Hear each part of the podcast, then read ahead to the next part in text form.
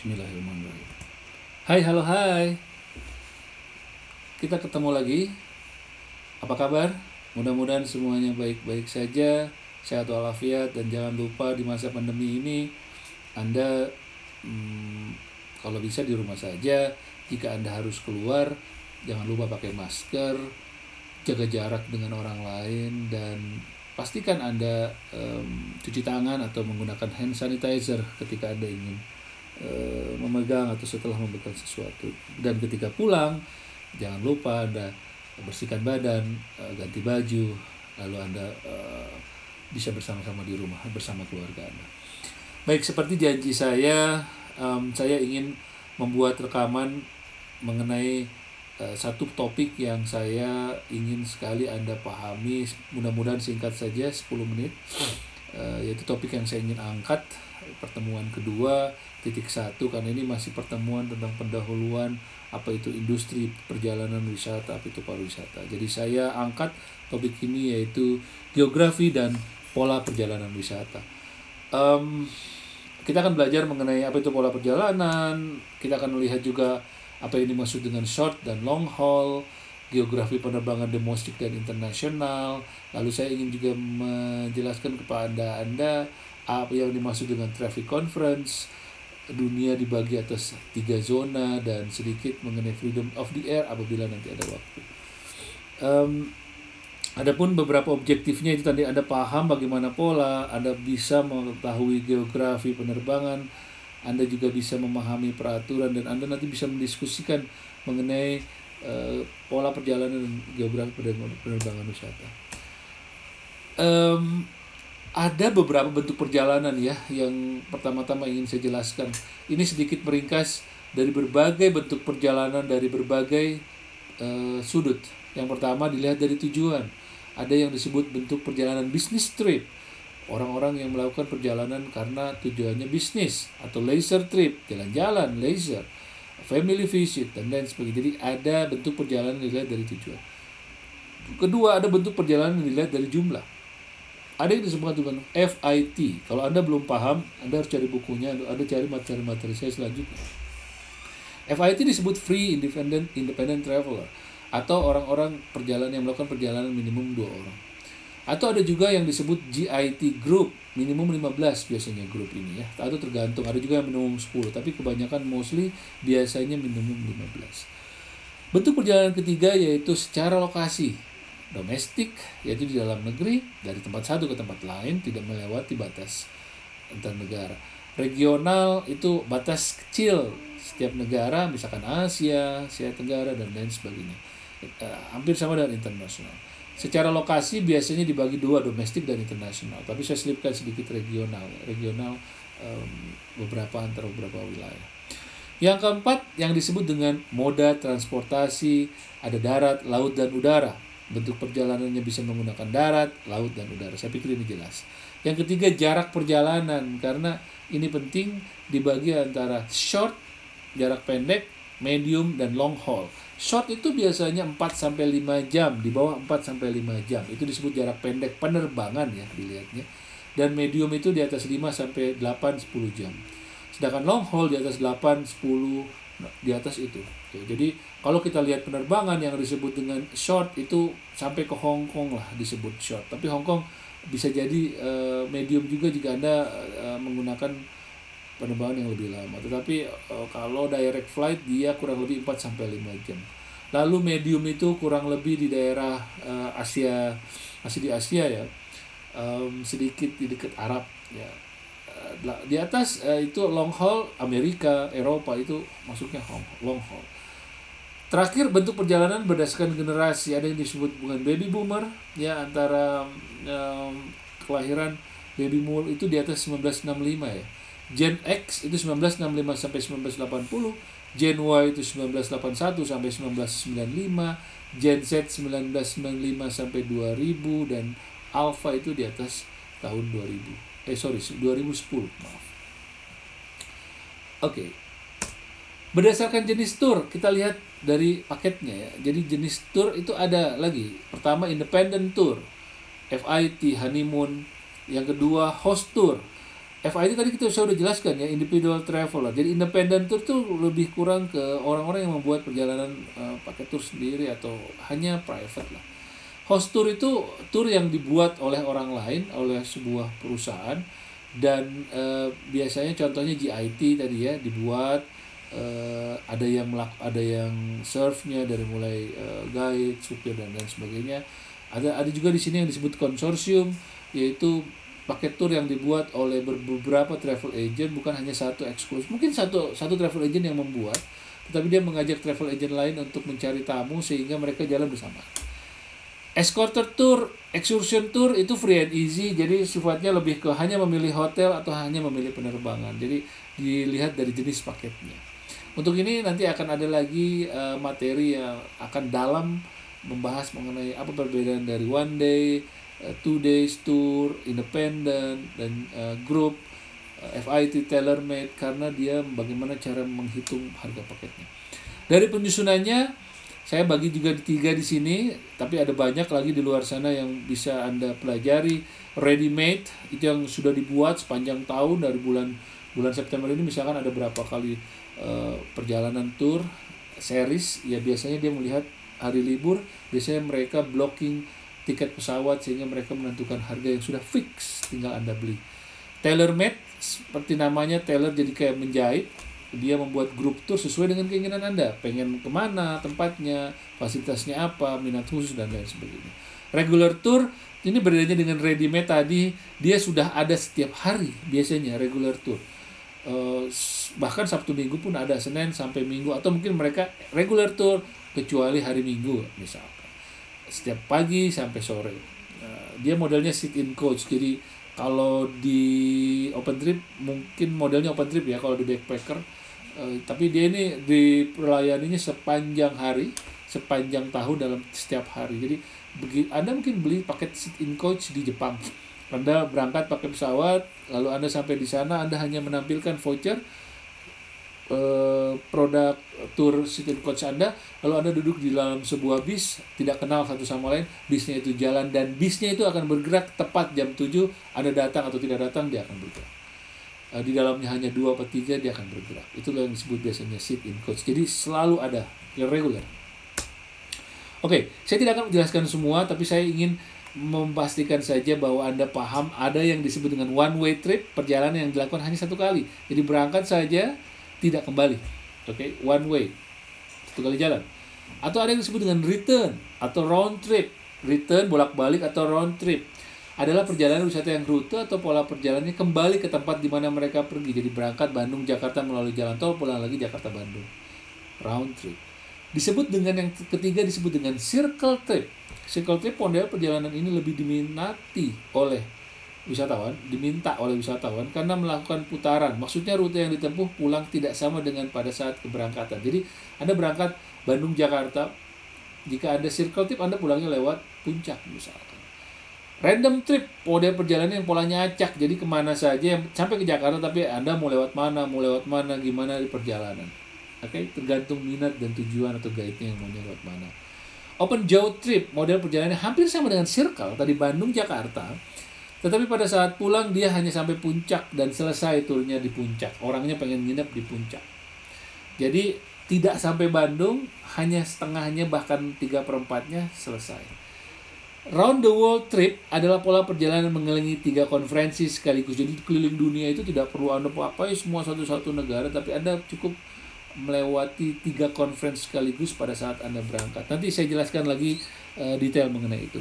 Kemarin saya tidak sempat menjelaskan mengenai ini, tapi saya ingin jelaskan um, perbedaan antara short dan long haul market berdasarkan salah satu favorit saya, uh, dosen ahli, uh, pakar distance decay, uh, Bob McArthur.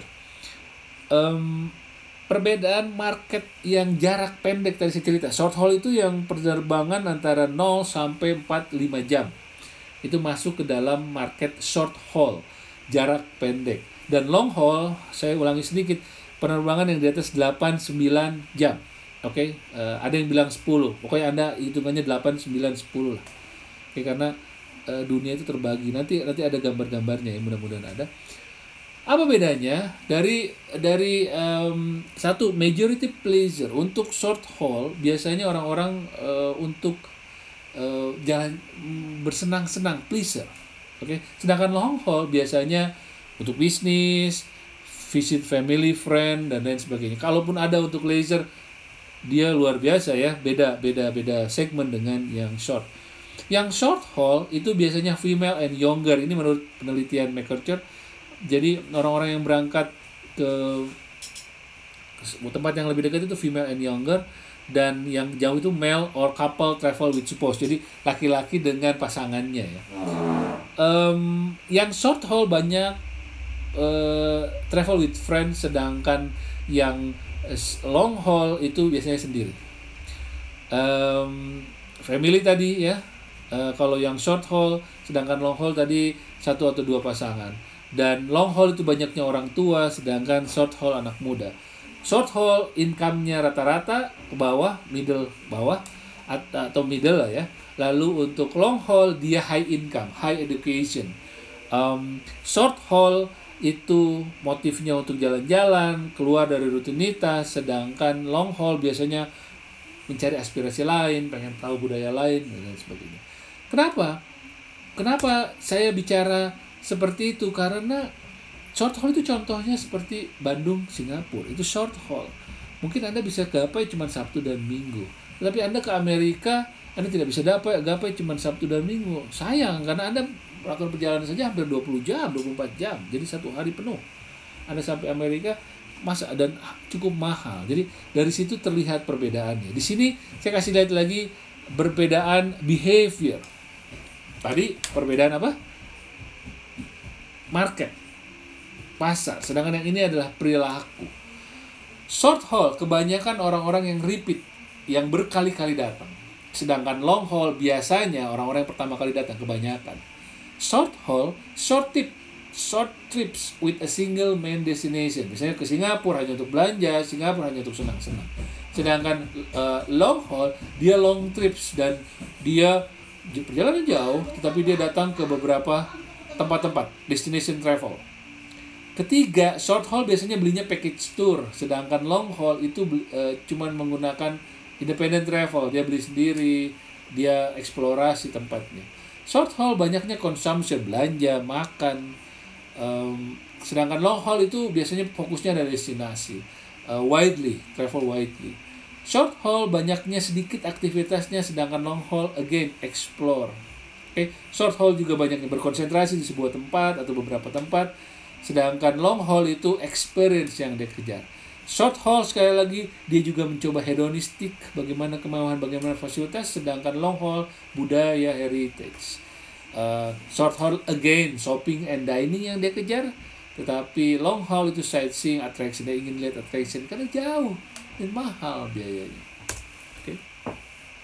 Ini tadi yang saya jelaskan uh, perbedaan antara short haul dan long haul karena mungkin pernah saya jelaskan sebelumnya perjalanan itu dipengaruhi dengan jarak dan waktu salah satunya ya. jarak dan waktu. Kecuali biasanya ada juga yang menyampaikan dengan motivasi. Oke okay, itu ini pola perjalanan um, penerbangan. Tadi yang saya sampaikan contohnya one way seperti ini round trip seperti ini circle trip seperti ini ya. Sedikit jumping slide powerpointnya um, dan rute penerbangan ada yang disebut direct flight, ada yang disebut non-stop flight, dan ada yang disebut connecting flight. Ini dia tadi um, uh, international flight, yang ini adalah domestic flight ya. Sekarang apa perbedaan antara direct flight, non-stop flight, dan connecting flight? I believe kalau su sebuah rekaman video begini Anda bisa saja melihat dan mengulang-ulang ya, baca. Saya hanya ingin kasih tahu Anda perbedaannya saja. Direct flight itu one flight number intermediate point. Jadi Anda berangkat ke sebuah tempat, tetapi dia hanya menggunakan satu flight number, tapi dia bisa saja dia berhenti. Contoh GA 123 misalkan Jakarta Denpasar. GA 123 ini kebetulan transit dulu di Surabaya, tetapi tidak ganti pesawat menggunakan flight number yang sama. Itu disebut direct flight. Jadi kita pakai penerbangan itu sampai ke Denpasar walaupun kita berhenti dulu. Direct flight. Artinya kita tidak ganti pesawat, tidak mengganti nomor penerbangan. Nomor dua, non-stop flight. Bedanya dengan yang pertama tadi, one flight number non-stop. Jadi Jakarta dan Pasar pakai flight 234 misalkan, langsung directly tidak berhenti di mana-mana. Nomor 4 connect eh nomor 3 connecting flight itu multi multiple flight number. Jadi misalkan Anda ke Denpasar pakai dulu GA122, Anda berhenti di Surabaya, Anda harus pindah misalkan gate flight number, eh, sorry, uh, Anda harus pindah uh, anda harus pindah pintu penerbangan ya dan mengganti nomor pesawatnya. GA124 ke Jakarta Surabaya dari Bandung Surabaya lalu Surabaya Denpasar menggunakan GA521 misalkan e, dan Anda sampai di Denpasar. Itu connecting flight. Oke, okay? ada lagi yang disebut transit, ada lagi arrival ada lagi yang keluar dulu dari bandara, masuk lagi dan lain sebagainya. Tapi cukup untuk flight route, Anda paham tiga penerbangan ini, Anda akan memahami bagaimana penerbangan itu dilaksanakan. Oke. Sekarang saya ingin menjelaskan apa yang disebut dengan time zone atau traffic conference. Anda tahu dunia dibagi dengan dulu disebut dengan Greenwich Mean Time, sekarang UTC, Universal Time Coordinate. Indonesia ada di mana? Ada tiga, tiga UTC, plus 7, plus 8, plus 9. Bandung ada di mana? Plus 7. Uh, waktu Indonesia Tengah plus 8, waktu Indonesia Timur plus 9. Oke. Okay? Nah, ini yang dipakai. Jadi ada UTC, Paham ya? Ini UTC dulu Anda paham dulu jadi dunia itu dibagi uh, sampai 11 ya. Minus 11 dan plus 11 um, keseluruhan dunia. Oke, okay, uh, Rusia itu terbagi dengan beberapa multiple banget. Indonesia cuma tiga, Rusia itu banyak sekali. Dan dunia dibagi atas tiga traffic conference. Oke, okay. Jadi tadi UTC, sekarang traffic conference. Jadi Asia itu masuk completely uh, hampir semua Asia itu masuk ke TC3 kecuali eh, sedikit Rusia daerah atas Rusia dan Kazakhstan ya. Itu masuknya ke TC2 sebagian dan masuk ke TC3 sebagian. Transsiberia kalau saya tidak salah. Lalu ada traffic conference 1 jadi eh, jika anda tadi mau keliling dunia anda minimal anda sudah ada dari TC3 anda masuk TC2 dan TC1 anda kembali lagi ke TC3 that's called uh, around the world masuk uh, flight uh, world flight jadi kalau anda berangkat ke New York, Anda berhenti dulu di Eropa, Anda turun dulu, Anda jalan-jalan, lalu berangkat ke Amerika, itu termasuk keliling dunia. Ya. Uh, tapi uh, term-term ini beda lagi dengan Anda jika Anda menggunakan balon, jika Anda menggunakan kayak, jika Anda menggunakan kapal, dan lain sebagainya. Oke? Okay?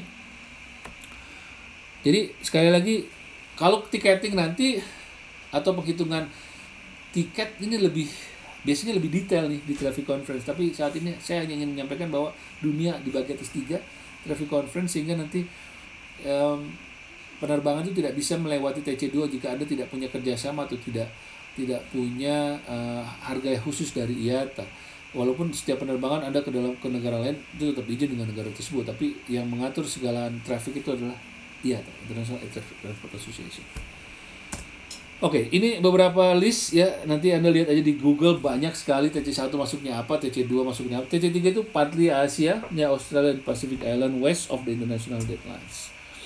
Uh, Freedom of the Air saya sudah bagikan Anda um, PowerPoint-nya PDF. Uh, saya tidak akan menjelaskan detail, tapi intinya Freedom of the Air itu uh, dunia dulu itu punya cuma 3, 5 lalu jadi 9 uh, kebebasan terbang. Okay. Untuk civil association uh, um, diatur oleh uh, dunia. Jadi air ini freedom ya, bebas untuk Anda terbang jika Anda civil association. Nanti tolong dibaca saja. Nomor 9 itu the right to fly inside a foreign country without continuing to one's own country. Kebebasan untuk terbang dalam sebuah negara tanpa melanjutkan perjalanannya ke negara sendiri. Okay. Uh, eh, ini model pola perjalanan penerbangan ya.